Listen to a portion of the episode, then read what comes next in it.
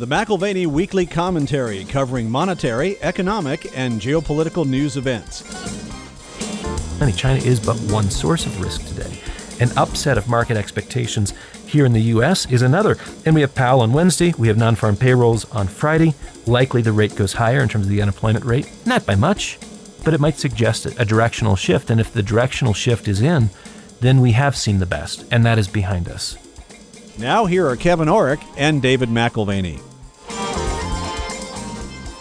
Welcome to the McAlvany Weekly Commentary. I'm Kevin Orrick along with David McAlvany. All my life, the price of oil has been a measure of something.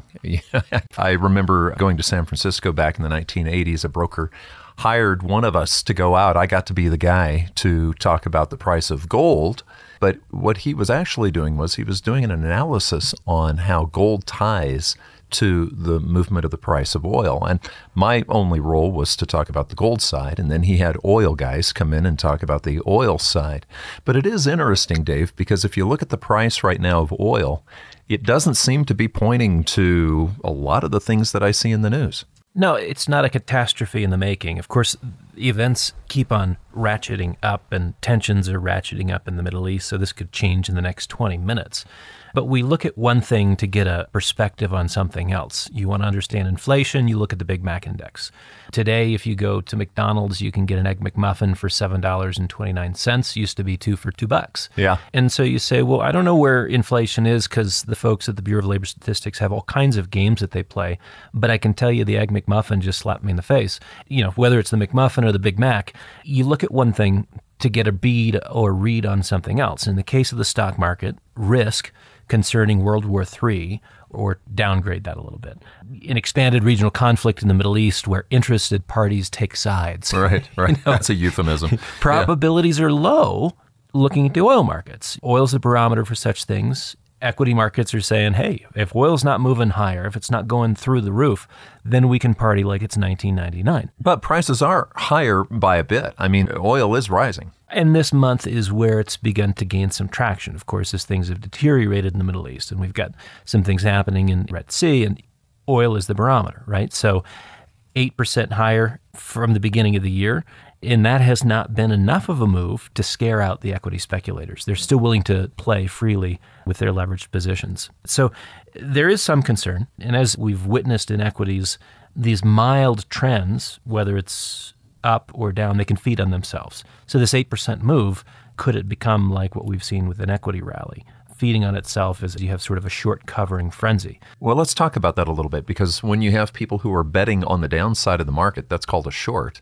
And if the market goes up, like in the case even of oil, 8%, there is a point where those shorts have to go in and cover and buy. And it's like a feedback loop on an amplifier, isn't it? Yeah, it is. It's really interesting because behind the scenes, Sunday to Tuesday of this week, we've had massive sort of behind the scenes selling of West Texas Intermediate. Hmm. And there is something strange going on, you know, call it a price manipulation, but there is a will to see prices lower.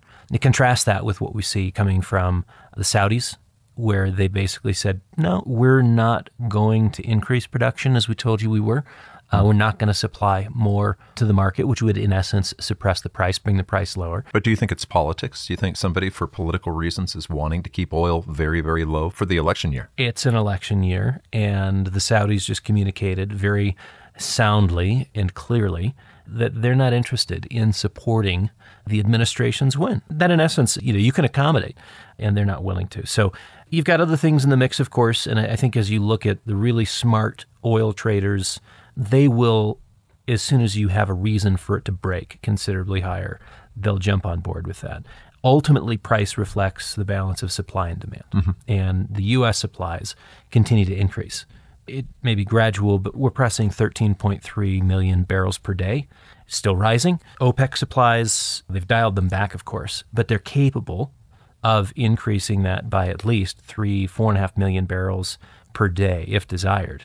And so I think you look at the potential supply constraints or the disruptions, and I think the oil trader says, yeah, we probably have enough excess capacity to not worry about it at this point. Traders are not in a panic. In fact, you know, estimates of spare capacity vary. On the low side, it's a million eight barrels oil per day, as high as 6.5 million. So 1.8 to 6.5. That's a pretty wide spread on a daily basis. And the truth's probably closer to the middle. You think about Saudi Arabia alone, they've got quite a bit of spare capacity. They're producing 9 million barrels per day, and they could max that out at about 13. Do the quick math on that 40, 45% increase from current production. So, what is the supply demand globally? I mean, let's put that in perspective. Yeah, they use, call it 100 million barrels per day. Okay. And maybe we're talking 102, 103. That's demand and supply. So, you're going to be close, and that's where your price comes from. It's pretty well in balance. Yeah. But you can see, like, if you're using 101 million barrels per day and you're supplying 101 million, a shift of a few million barrels in either demand or supply is what at the margins drives the price directionally. So one has to assume steady production from the US in order to keep a lid on prices.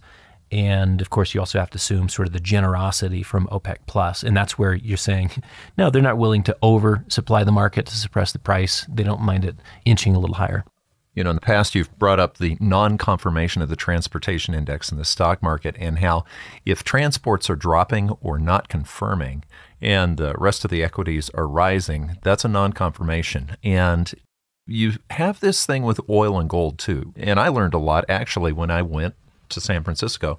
I was sort of a youngin at that time. Don, your dad said, "Hey, can you go give this talk?" I don't have the time, so they didn't hire me to do that because I was an expert at that time. But I remember going, and I really learned a lot about the oil side of things. And oil does track oftentimes with gold. So I want to shift to gold for a second because gold is really stubborn right now above 2000, Dave. It has been stubborn. And before we move on past that theme of you look at one thing to tell you something or get an indication of something that's actually happening elsewhere, that issue of the non confirmation between the transports and the industrials, you can begin to see how important it is. It's not just a number, it's not just a chart.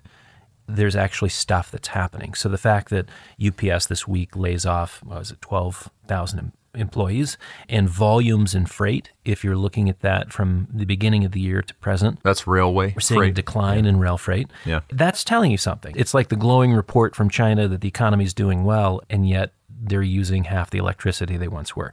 That would be an example, hypothetically, of an inconsistency. You'd say, no, no, no. If the economy is booming, they would be needing more electricity, right. right? And so you look at one thing to get an idea of what's happening someplace else. The transports are telling you that the move in the Dow is unreal and it's unsustainable. And this is, in fact, a bear market correction. Volumes and freight being down, they're telling you something. Ask one of those 12,000 UPS employees as well. Right. Yeah. I mean, if the economy is booming, and again, this is an extraordinary period of time. We just last week had the 3.3% number for GDP, the revisions for Q3 to 4.9.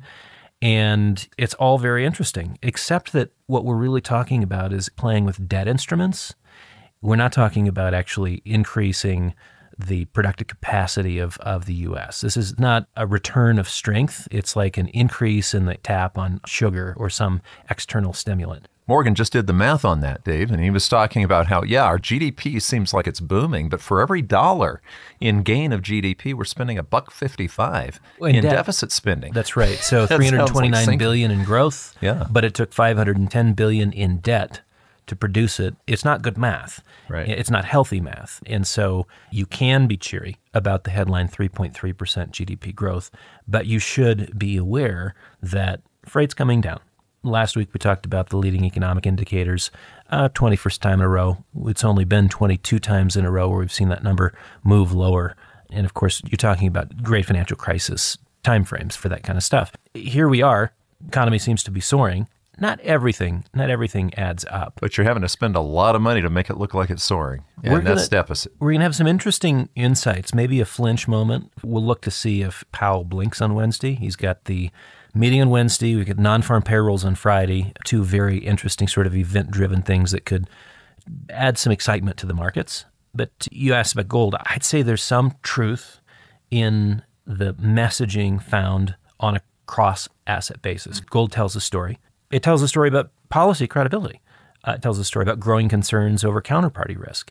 And we have had the opportunity for gold to break down in price, and it's held stubbornly above 2000. Mm-hmm. Uh, certainly, it could still break down below that number.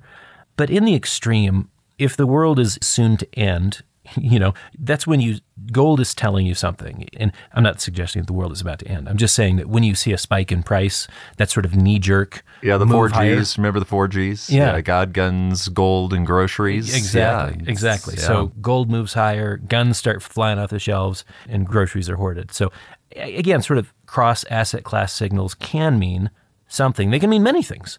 Just to give you an example, the spike in gun purchases typically indicates a Democratic or an anti Second Amendment policy shift being on the horizon. that's not every time, though, is it? We had an exception here recently. During COVID, Yeah. 8 million purchases, predominantly in blue states, presumably more of a democratic expression of angst in the context of COVID.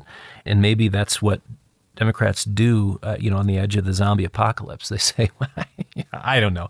But again, it told you something, but not necessarily what it usually did. So well, groceries are still expensive. I mean, they tell us inflation's coming under under wraps, but that's not the case at the grocery store. CPI has been more accommodative. It's come down. But you're right, grocery prices remain stuck in aggregate 25% higher than they were pre COVID. And that's at a minimum. You can find some things that are up 100% mm-hmm. and some things that are only up 10%. And of course, when it comes to groceries, you know, you can see the price of guns go up because of demand. You can see the price of gold go up because of demand. An increase in the price of groceries is less of a function of increased demand or of hoarding and more a function of ingredient costs hmm. and inflation being passed along to the consumer because the production side is more expensive. My daughter's doing the science experiment where she has to see how quickly bacteria grows on bread under various conditions in cold, in hot, in a sealed bag, in the open. And so she asked me to go buy a cheap loaf of bread. And I thought, okay, well, great. Cheapest I know of is Wonder Bread. Right. That used to be three for a buck, I think, something like that. Yeah, well, a loaf of Wonder Bread at our local store, not on sale last week, four dollars and twenty nine cents. no, that's terrible. No, we're talking about Wonder Bread. There's no nutrition in Wonder Bread. This is not ciabatta. This is not focaccia. This is not a baguette. Ezekiel this is not bread. A Yeah. Yeah, it's not. It's Wonder Bread. It's like angel food cake, except for without the sugar. I know. Yeah. Angel food cake, you feel good because, you know, you've got the sugar rush. That's right. I think you'd probably be better off from a nutritional standpoint eating dirt. but anyway, I can't believe bacteria would grow in it. But Well, uh, anyway, interestingly enough, in her first round, there's been no bacteria growing on it. And it makes me think, okay, maybe Wonder Bread is like the new Twinkie. You know, you can put it on a shelf and it lasts forever. You know, forever, forever. so we don't have any deflation. I mean, if groceries are 25% higher still than they were before COVID, we haven't seen the deflation. Well, and I've said this before, but inflation dropping does not mean deflation. Right. Inflation dropping does not mean prices are returning to their old price levels. It means that the rate of increase is slowing. And so the inflation retreating is a little bit more like a triage doc. Doctors who getting the bleeding under control. Has it stopped yet? In the case of inflation, no. No, get the mop. It's Yeah. just not hemorrhaging anymore. Yeah, right. Right. So the consumer is still in that sort of angsty place because of that. And this is really interesting, not just globally. It's fascinating. Yeah, you talk about a challenge to incumbents. As long as you keep prices down, if you can get prices down, like you said with West Texas Intermediate crude, I mean, get that price down and make people look past the gas station, make sure that they're paying less than three bucks a gallon. It certainly does help the incumbent, but that doesn't take care of the rest of inflation, does it? Well, back to oil and sort of the cross asset class signaling. You've got Greg Abbott picked a fight with the DC federal government over what he categorizes as an invasion over the southern border. Which is what it is. Yeah. judging by prominent sanctuary cities, including Chicago, now exploring an end to being a sanctuary city. You know, this is the consequence of being a free destination for illegal immigrants, and they can't afford it. They're saying we don't have the money, we can't continue to pay for the social services that we have for our people, let alone expand the number of people that we're serving. And Abbott is standing up to that. and He's speaking truth right now. strong language from Abbott, but there is a helpful data point. You had the Obama administration, which admitted that a thousand immigrants per day was enough to break the system, which is super fascinating because now what they're talking about in D.C. is a minimally improved system from then to now, but we're supposed to process 4,999 per day. Okay. And again, this is according to the border agreement that's on the table this week that sums to around 1.8 million people per year, just a little bit more than that. And so, yeah, the system is breaking. And your best evidence of that is that blue states facing budget crises are unable to deal with the immigrant influx. Yeah, Dave, I was there when you met the now Governor Greg Abbott, and I was so impressed. You were about to give a talk to our clients in the same hotel that he was talking to his people. And one of the people who was working with him knew of you, knew of your dad, knew of our company, and wanted him to meet you. And I remember he's in a wheelchair. I was so impressed with him as far as the way he engaged with you. This was a man who truly believed in an idea and it wasn't politics, it was an idea. And I remember you guys standing there for quite a while before both of you spoke in different rooms and the engagement that you had because he knew he was talking to somebody of like mind. I'm always impressed when someone listens well, and particularly before they speak, and they ask questions and they pay attention to what you're saying, mm-hmm. and aren't sort of trying to lead the conversation and move on to the next thing with their agenda. That was impressive to me. Yeah, he asked you questions. He wasn't trying to talk about who he was. When I think of a politician that I could support, I do think about people, not political parties. And that puts me on the wrong side of the fence sometimes with family who would say, You've got to vote party line. And I'd say, No, actually, I'm interested in the integrity of the person. So, regardless of party, here happens to be a Republican I would support with time and treasure. He's a man, regardless of party affiliation, that's interested in people over power. Mm-hmm. And I've met some really slimy politicians. And I've known lawyers that are no different, indistinguishable from blood sucking creatures. He's neither of those. Mm-hmm. He was a state attorney general, he was a member of the Supreme Court before he became governor of Texas. He's got backbone and he's got it. Maybe it's supported by two steel rods, but he's got it. Mm-hmm. You may know the story, but imagine lining up your professional life. You're in your early 20s, you've already gone through your undergrad, you're in law school. One day you go out for a run and a tree falls on you. Is that what happened to him? Yeah. I really didn't know the yeah, story. no, a tree falls on you. Huh. And some people would grovel and complain about bad luck, and others, and I think this is Governor Abbott, see adversity as something to overcome. Adversity does not define you. What defines you is how you respond to it. You define your response to adversity. When I think about him, you know what I hear?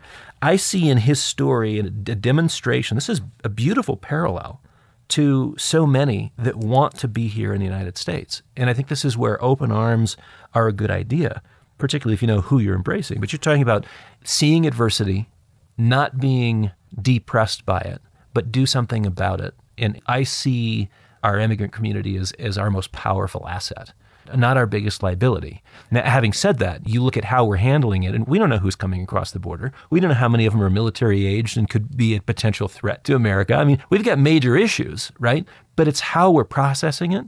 Well, it's controlling the flow, Dave. You know, we've got a dam here for Lake Nighthorse. And if they want to release a little bit of water, they do. But if the dam were to break, this is what Greg Abbott is basically saying. The dam has broken. We have to find some way of regulating this. But Dave, he entered the fray of politics, okay? And he is fighting the fight, but he's fighting against the federal government. Do you think what happened recently with the federal government and liquid propane? Do you think that the Biden administration is actually using unfair tactics against all Texans because of Greg Abbott standing up to them? I got to tell you, I'm driving into work and I listen to a variety of things on the way to work. Sometimes it's NPR, and this morning was NPR. And so they're just flabbergasted. How can this man challenge the Supreme Court? What does he know about law? And I'm like, well, he was on the Supreme Court in Texas, and mm. he was the Attorney General in Texas and, and, and a practicing lawyer. I mean, he actually does know a few things about the law.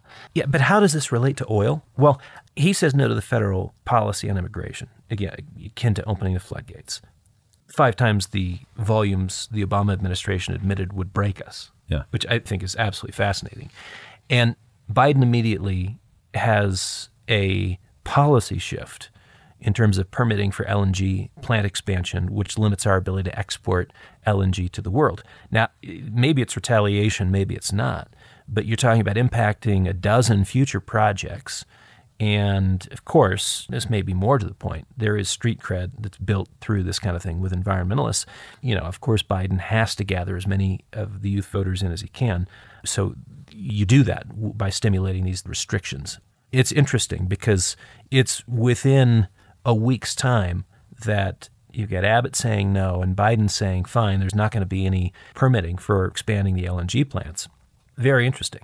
Most of the largest companies involved in LNG exports operate out of Dallas and Houston. I guess Sempra's in, in California, but the majority of them headquarter and work out of Dallas and Houston. Terminals are closer to St. Charles, Louisiana. It looks and has the feel of retaliation.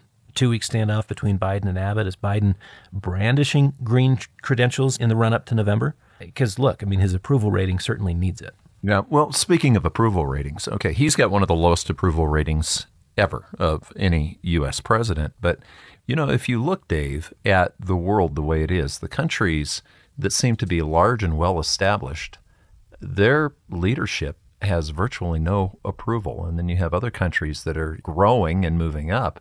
Look at Argentina right now. I mean, even Argentina, you've got this wow, this is a guy who may be actually speaking the truth and ready to take the shots for it. So Biden's not the only guy with low approval ratings.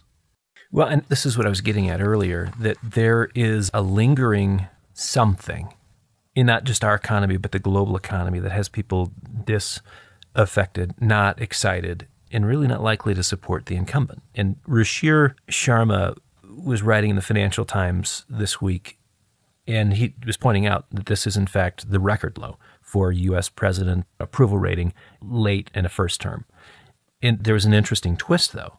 As poorly as Biden is doing, he is still well above his peers globally. Hmm. So that's why I say there's something going on on a broader base. Move away from the GOP or the RNC and the DNC. There's something else going on, and it's far more pervasive. Germany, Britain, France, Japan, you're talking about their ratings all below 30%. The, Japan's prime minister is the least popular in the world at a 21% approval rating. Wow. Wow. Yeah, China's a little different.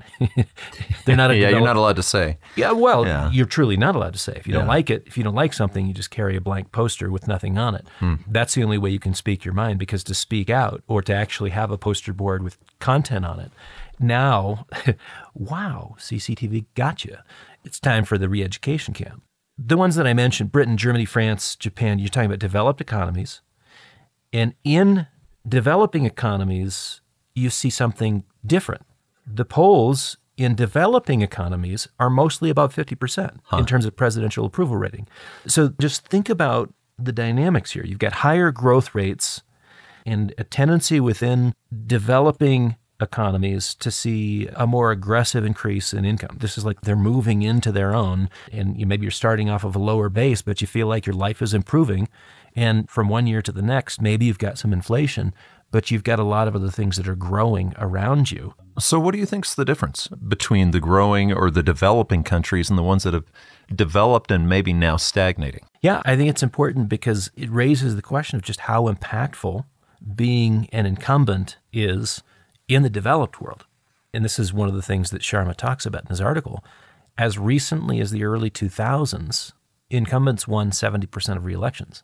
Now it's down to 30%. Wow. What has shifted that the people in power, particularly in the developed world economies, are not that popular anymore. Something is changing in developed world economies. Something is broken.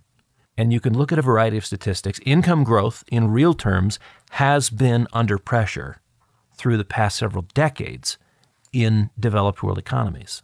And I'll tell you what, the most recent bump in inflation has likely inflamed this low level or subcutaneous disaffection. Now it's coming to the surface.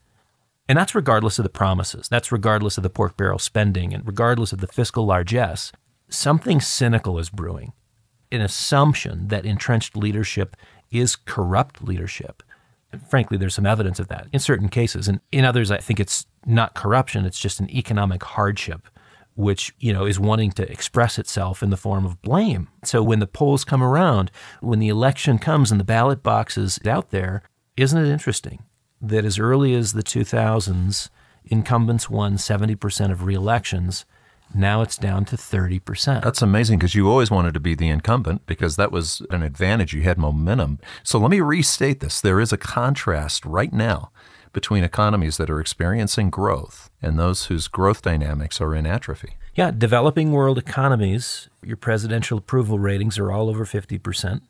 And in developed world, the old economies, which have a lot of the wealth, granted the growth is stagnating. There is a lot of wealth, but the growth is stagnating. And if you look at sort of the divide between rich and poor, if, if there's growth that's stagnating, then those who have are just fine and those who have not are going to feel the pressure at the margins, particularly when things like inflation are introduced into the equation. So, you know, you've got the thin dime getting thinner and so do the social tolerances for incumbent politicians. There's a thinning out of tolerances. So, we talked about the politics of keeping oil low, and then we've also talked about the stubbornness of gold being high. Now, What's interesting about gold, Dave, is rarely ever is gold a greed play. You know, you talk about the difference between greed and fear. Gold is usually played not like, a, let's say, a cryptocurrency play, which would be more greed oriented. Gold is typically purchased on the fear side or the concern side. Do you think that's what's holding gold up right now? It's interesting because gold is typically also in the dumps when stocks are reaching all time highs. So I think there's a wide audience of people who look at gold and say, it speaks for itself.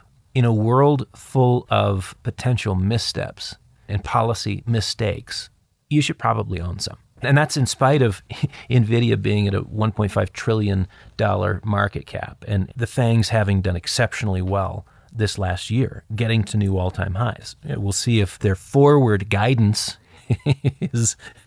Isn't that interesting? We've got forward guidance from some of the big tech companies this week. We also have forward guidance from Powell. And if the forward guidance is weak from any of them, maybe everyone looks around and has this moment of like, well, I thought it was going to grow infinitely. And if it's not, maybe I should take some profits. Well, there's not a lot of room. That's the way these markets work is it's like a six-lane freeway getting in and it's like a goat trail through the mountains getting out. It's volume constrained and that's why you've got price drama on the downside. When people start liquidating, you assume that there's someone there to buy it.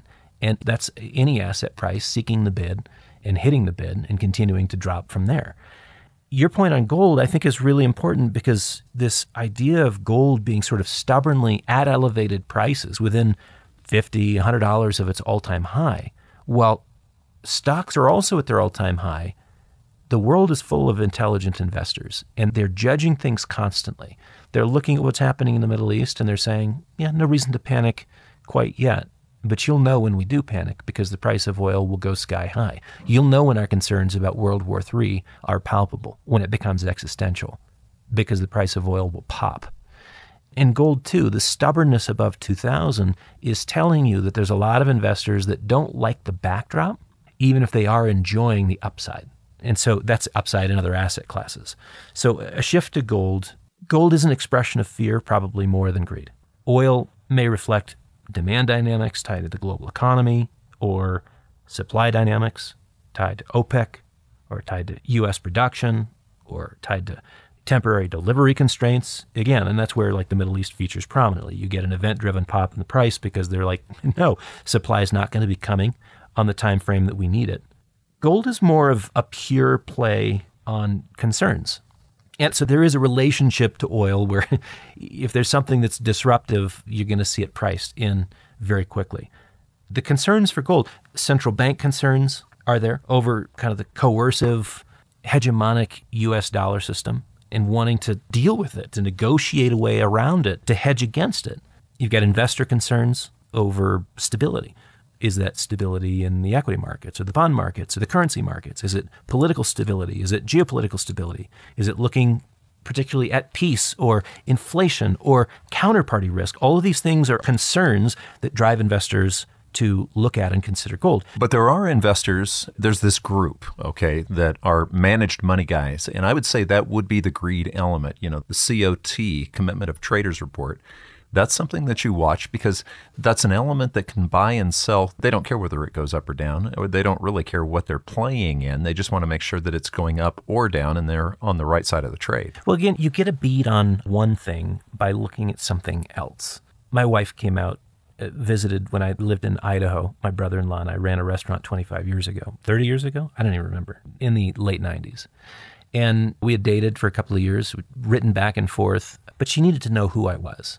And she knew that if she was looking at my sister and looking at my brother in law and spending time with me, and we're all in the room, she'd have a good idea of if this is really who I was. Hmm. So she was looking at them to figure me out. Does that make sense?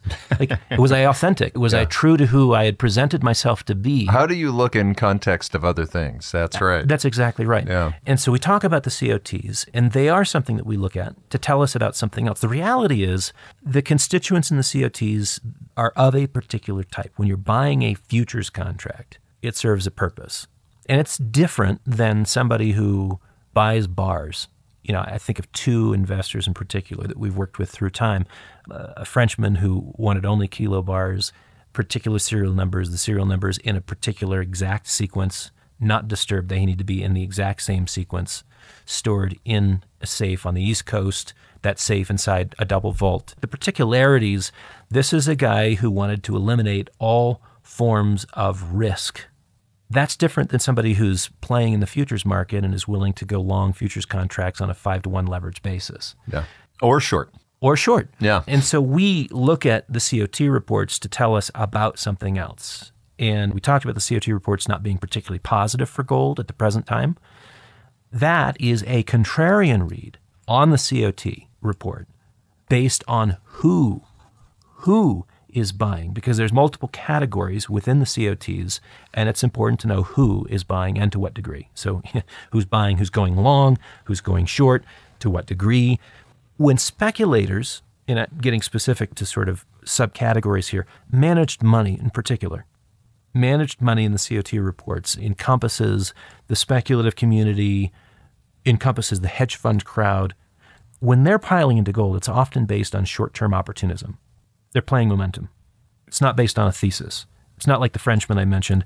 Worked with another family, an Indian family, who wanted to have gold stored in kilo bars in multiple locations around the world.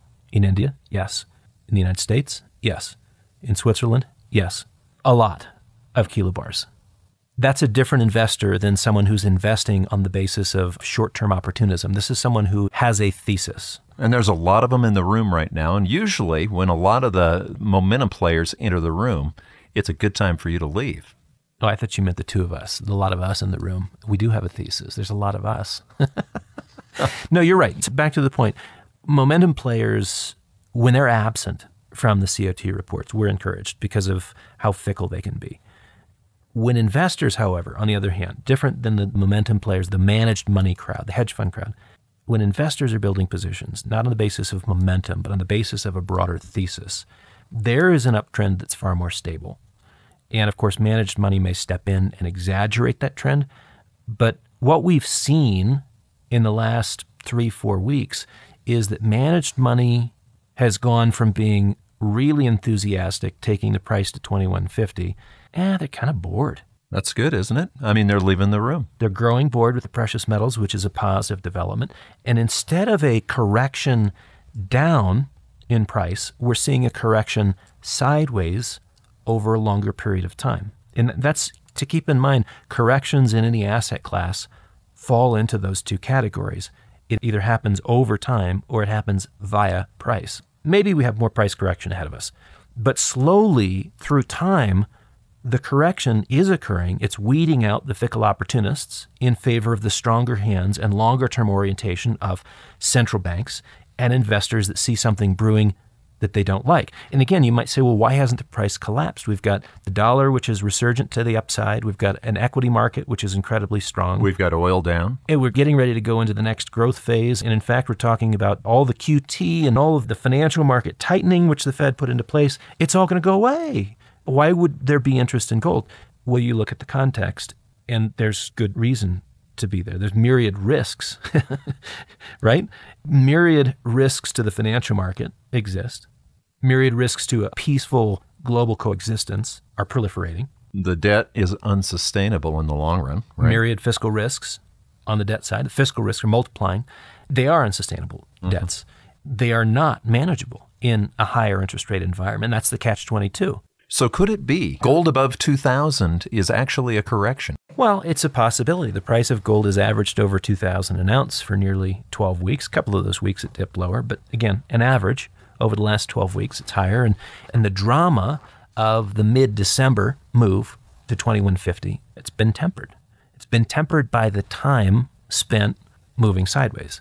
I can make a case for lower prices, but as time goes by, the probability of a price decline diminishes and the probability of another test on the upside increases. We come back to this number. It's not a magic number, it just happens to be the point which has been sort of the glass ceiling on the price of gold for 12 years. You close above 2100 per ounce. We're in a new landscape, new landscape altogether. COTs are changing constantly. And we get a weekly number which is reported just once a week. So if you look back at what's happened over the last few weeks, it's been constructive. It's been constructive. But I remain cautious. I remain cautious due to the metal's ordinary seasonality. And again, you said it earlier on the one hand, but on the other hand. Right. but there are factors which are truly extraordinary. So on the one hand, we have seasonality. On the other hand, the COTs are improving over time. On the other, China's in this crazy, extraordinary place where they look a lot more like Japan at the end of a long run of success. The dream of the Chinese economy surpassing the U.S. economy. It looks sillier by the day, but that was the talk even 24 months ago, certainly prior to COVID. Now they're having to intervene just to keep things looking like they're working. China's required over $400 billion in interventions in the last week to stabilize the equity market. That's almost half a trillion dollars. Right. That's amazing. We're talking about the reduction in reserve requirements that created the equivalent of 140 billion in liquidity into the banking system, so liquidity in that form, and then nearly 280 billion in direct market interventions.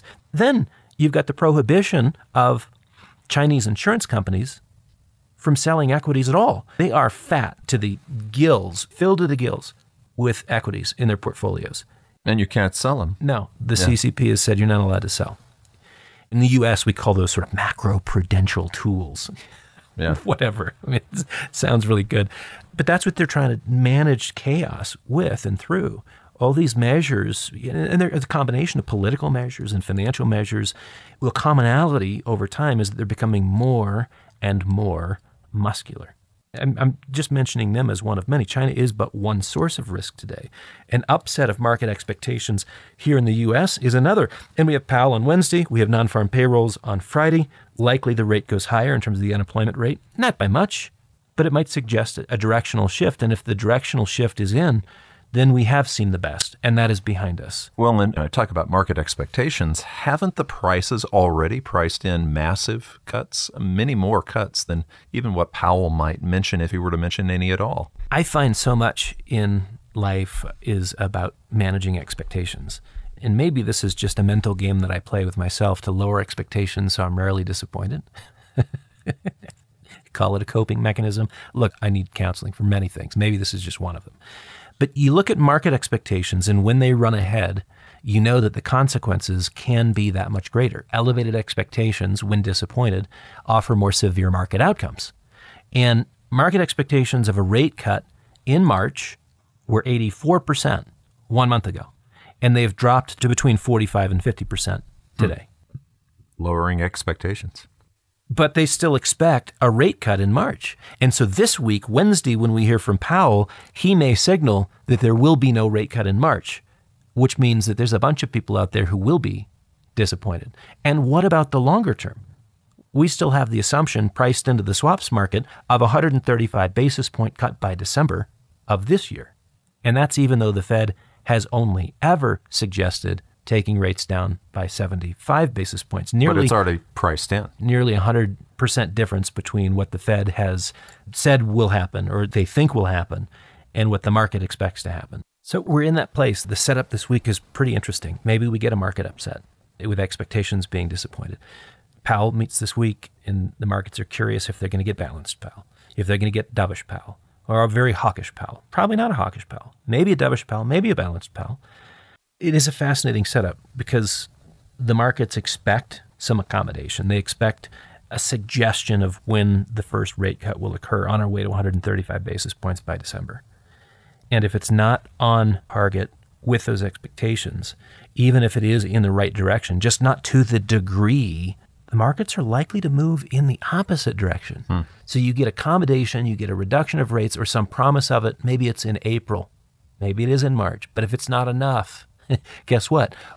Too much built into the expectation profile of the markets it translates to more dramatic downside.